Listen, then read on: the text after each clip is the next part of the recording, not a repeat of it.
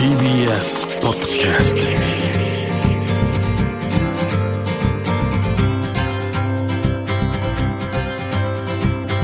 おはようございます。石川稔です。日曜日のこの時間、関東2500個の酪農家の皆さんの協力でお送りするこの番組、飲んで応援もう一本、絞りたての話題をお届けします。石川稔 Dairy Life。デイリーライフをお聞きの皆様、栃木県那須塩原市の東雲ファームで酪農やってます前田と申します。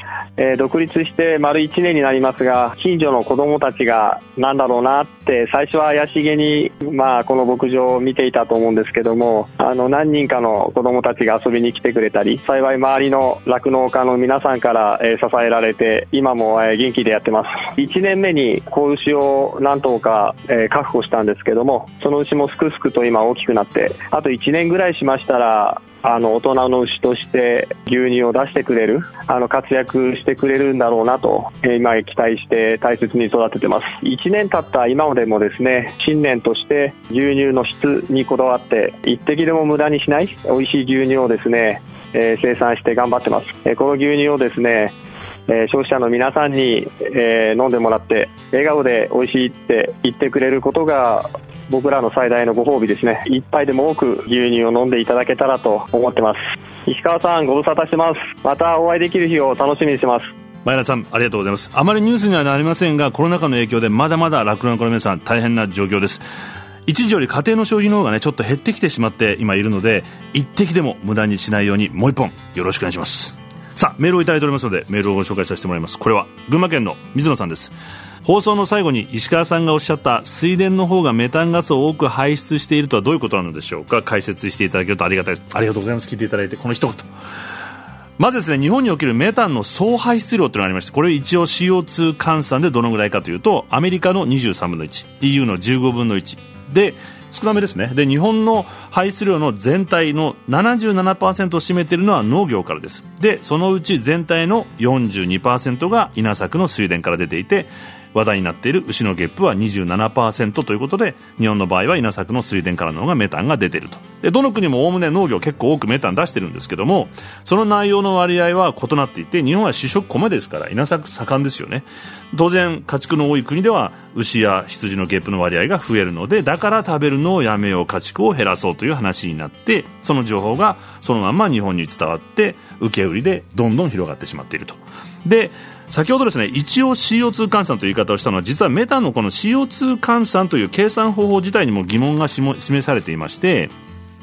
メタンが100年にわたり温暖化に与える影響を CO2 に換算すると28倍というふうにされてるんですけども、実際にはメタンは100年持たず約10年間で大気中で分解して CO2 になります。で、牛の場合、この分解した CO2 の量はもともと牛が草から摂取して食べた量と同じなので、自然の循環の一部です。生き物がずっと何万年もやってきたこと、これをバイオジェニックカーボンサイクル、有機炭素循環というふうに呼んで、これまた循環するガスなのでフローガスというふうに言われています。またストックガス、たまるガス、化石燃料から排出されたものはもともと地中に埋まっていたものを出していくので循環しないで、実はこれ1000年蓄積してしまうと、これが問題なので、環境するとはいえ牛のゲップも田んぼのメタンも削減するに越したことはないので、今努力ね、どんどん進められているんですけども、牛を食べなければ飼わなければいいという、あまりにも単純化されたメッセージというのは日本ではこれ当てはまらないわけです。で、もちろんジャングルを切り開いて自然破壊をして大量に家畜を工場のように生産して安く供給するやり方は環境に膨大なダメージを与えているので、そうした肉を食べるのは避けるべきなんですけども、問題はカウじゃなくてハウだと、 It's not the cow, it's the how と、牛自体ではなく育て方が問題だというふうに主張している環境保護弁護士さんがいます。ニコレット・ハンは33年間ベジタリアン、そうすることが動物と環境を保護すると信じてきました。で、彼女はロバート F ケネディ上院議員の息子ジュニアと水質保全活動を弁護したりしていたんですけども、牧畜農家が排する糞尿問題に取り組む中で、負荷の少ない環境に配慮した農家たちとも会うようになってきます。で、ある日その中の一人ビル・ナイマンとニューヨークのセントラルパークでコーヒーを飲みながら打ち合わせをしていると、なんてこの人ハンサムなんだろうと恋に落ちてしまいます。で、彼と結婚し西海岸の1000エーカーの農場で暮らしながら弁護士を続けていました。やがて手の空いた時にちょっと牧場の仕事を手伝うようになると、あれこれ楽しいなと感じ始めます。ベジタリアンの彼女が牧場仕事を楽しむ姿を旦那さんびっくりして見てたんですけども、やがてフルタイムで牧場の仕事をやるようになって彼女は気づきます。数年間環境保護活動の弁護士として働いて農業の問題に取り組んできたけど、農業の問題も環境の問題も実は表面をかじっただけ、本当の農業のことなんて何も分かってなかったと。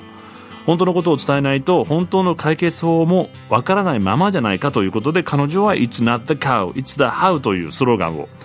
プリントした T シャツを着て、今やある意味牛の弁護をしています。育て方によっては環境にダメージを与えてしまうけど、牛は環境の悪魔、エコデビルではないと彼女言ってます。石川稔 Dairy Life。石川稔がやってますデイリーライフ。今朝はこの方をゲストにお迎えしております。日本獣医生命科学大学名誉教授の阿久澤良三先生です。おはようございます。おはようございます。阿久澤良三です。よろしくお願いいたします。阿久澤先生来ていただきたかったのは、僕チーズ博士というか科学的にチーズを分析されて、はい、そうです。それを仕事に研究のテーマとしてメジャーでやってきましたね。チーズにこう向かっていくっていうのはなぜなんですか？チーズというのはある意味シンプルに牛乳を濃縮した形のもので、うん、はい、濃縮されることにより牛乳の栄養素がぎゅっとこう濃縮され、栄養素も、はい、食べやすくもなると、うんうんうんうん、食品というのは栄養があって、美味しくて、かつ健康に寄与すると、うんうん、それが基本か。それが基本なんですね、はい、そういったものを摂取するには、やはり食べやすいというものも一つの要素になっていると、いうことで、優れた食べ物、食品ではないかなとい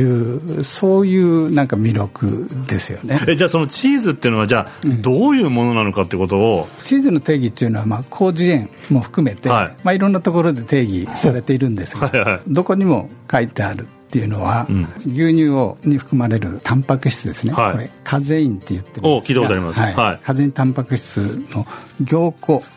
することによって、はい、得られる凝乳物なんですね。凝固というのが一つの固まってるってこと、はいはい、凝固させたものはヨーグルトもありますよね。ありますね、こういうやつ、はいはい、だけどヨーグルトと違うところは、その凝固したところから水分を少しでもいいかなりでもいい、はい、少しでもっていうのは、例えばカッテージチーズなんかですね、フレ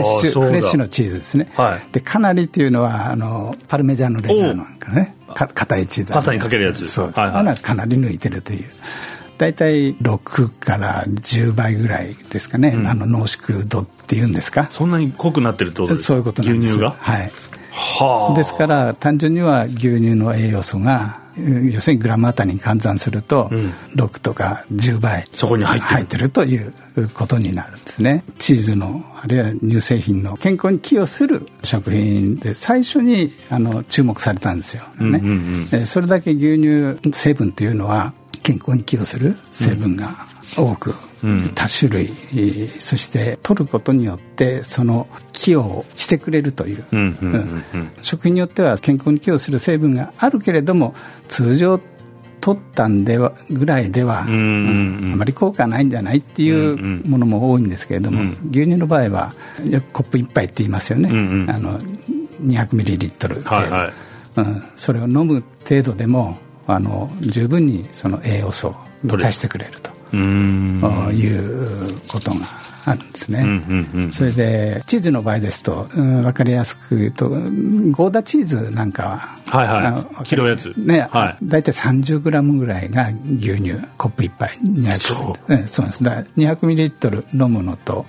30グラムパクですね、本当にね、だいたい同じぐらいの栄養素が取れるということになるわけなんですよ。実はいっぱい食べてる僕たちも栄養バランスってことを考えると、バランスを取れてるかどうかって今の現代人ちょっと考えることあるんで、そういう時にちょこっとこう食べる、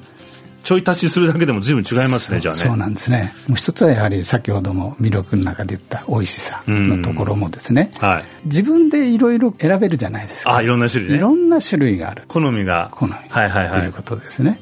誰もが何かのチーズを食べることができる、誰もがその恩恵を受けられるものであるっていうね、食品でもあると思うんですよね。多様性にこう今の時代、そうなんですね、ちゃんと対応してくれて、乳幼児から高齢者までそうかみんな食べることができ、その恩恵を受けることができるということなんですよね。そうか、もうちょっと歯が弱ってる人はさっきみたいに家庭自身の柔らかいのだっていいわけですもんね。そうですね。話はつきませんが阿久澤先生には来週もご出演していただきます。石川みのるデイリーライフ、今週のゲストは日本獣医生命科学大学名誉教授の阿久澤良三先生でした。ありがとうございました。どうもありがとうございました。石川みのるDairy Life。石川みのるがやってまいりましたデイリーライフ。この番組では皆さんからのメッセージをお待ちしております。メールアドレスは milk@tbs.co.jp です。採用させていただいた方にはミルクジャパンのオリジナルグッズと番組ステッカーをプレゼントさせていただきます。またホームページとポッドキャストでアーカイブもお聞きいただくことができますのでよろしくお願いいたします。最近ね本当にこう情報があふれる社会で、最近僕こう山ばっかり、携帯も通じないような山ばっかりに行ってるので、前日にこう車中泊をするときに下調べしていくんですね。どこにどうやって行くのか、どこで泊まるのか。そしたらですね、山小屋のおばさんの悪口がこう結構書いてあって、やだな、でもここしかないからなと思って行ったんですけども、まあ一日山にこもっていて、帰りはもう真っ暗になってしまって、山小屋の前で僕湧き水をこうそーっと汲んでたんですよ。そしたらおばさんが小屋から出てきて、うわ怒られるかなと思いましたら、なんだ水汲んでんの、東京の水はカルキが入ってて美味しくないから、これは山の伏流水だからいっぱい持ってきなと、これから東京帰るのって言われて、はーいって言ったら、帰り道真っ暗で未舗装のこう林道を運転しなきゃいけないんですよ。運転の仕方も教えてくれて、最後にはですね、またいらっしゃいっていう風に声かけてくれて、一日こうほとんど人と話さず山にいたんで、この人の優しさっていうのはとってもこう嬉しくってですね、もし情報を信じて僕が心を閉ざしてしまっていたら、こんなひととき味わえなかったかもしれないなと思うと、真実は見極めてしっかり味わっていきたいと思いました。石川みのるデイリーライフ。この番組は関東2500個の酪農家、関東生乳関連の提供でお送りしました。石川みのるDairy Life。